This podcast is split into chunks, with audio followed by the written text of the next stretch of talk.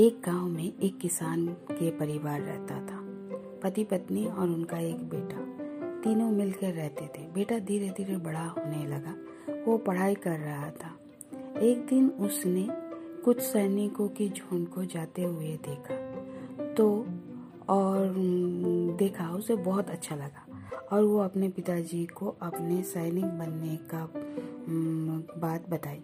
वो अपने पिताजी को बोले कि मुझे भी सैनिक बनना है।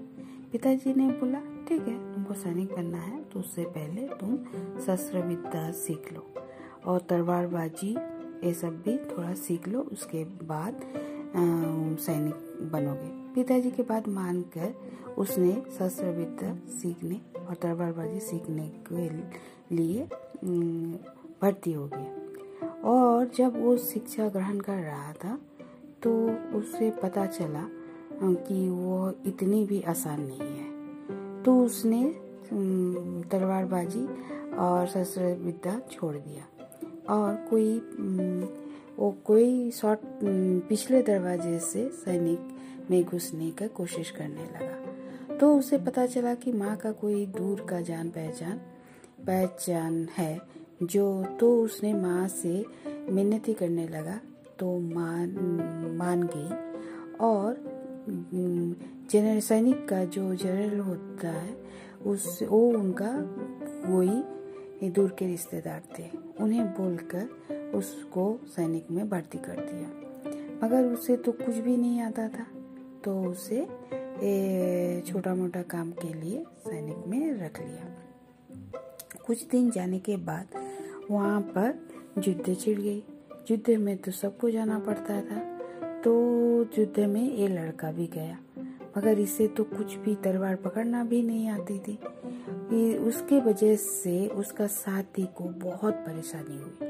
परेशानी का सामना करना पड़ा। सबका, सब गुस्सा करने लगा उस लड़का से। और जब वो लोग युद्ध से आया तो कैंप पे तो अब उनके जो रिश्तेदार थे मेजर, उनको बहुत गुस्सा किया। और बहुत खरी खोटी सुनाने लगा। तो ये उसका गुस्सा और सुन के वो भी वो लड़का से गुस्सा किया और बोला कि तुम जाओ चौकीदारी का काम करो। उसने राज राज दरबार में चौकीदारी का काम पे लगा दिया। वो, तब भी वो खुश हो गया, बोला, चलो, एक ना एक दिन में राजा से मुलाकात ज़रूर हो जाएगी। मगर राजा से उसका कभी भी मुलाकात नहीं हुआ। उसका ऐसे करते करते वो बूढ़ा हो गया। ठंड की रात थी एक दिन, राजा राजा जा रहे थे। तो उसने देखा कि इतनी, ये ठंडी के रात में एक बूढ़ा आदमी चौकीदारी कर रहा है। तो उसको दया आ गई। राजा उस दिन उतना ज़्यादा भीड़ भाड़ नहीं था। राजा ने उसके सामने में जाके बोला, तुम इतना ठंडा में ठिठुर क्यों रहे हो? तो बोला, मेरे पास कोई उड़ने का चीज़ नहीं है। तो राजा ने बोला ठीक है, मैं अभी अंदर जा रहा हूँ महल में और मैं महल से तुम्हारे लिए कंबल भिजवाता हूँ। ये सुन के कंबल भिजवाता हूँ। वो बोला, ठीक है, महाराज। बोल के महाराज को प्रणाम किया। महाराज अंदर चले गए और वहाँ पर जाके कुछ काम में वो कंबल भिजवाना भूल गया तो दूसरे दिन उनको पता चला कि एक चौकीदार ही चौकीदार मर गया। ये सुन के राजा बोला, चिंतित हो गया? बोला, कैसे? तो फिर बोला कि, कल जिसको आपने बोला था कि कंबल देंगे वो। तो राजा फिर उसको देखने के लिए आया। जब देखने आया तो वो जहाँ मर के पड़ा हुआ था, उसका सामने में मिट्टी में लिखा हुआ था कि, इतने दिन से मैं तो चौकीदारी कर रहा था तो मगर मुझे ठंड नहीं लग रही थी।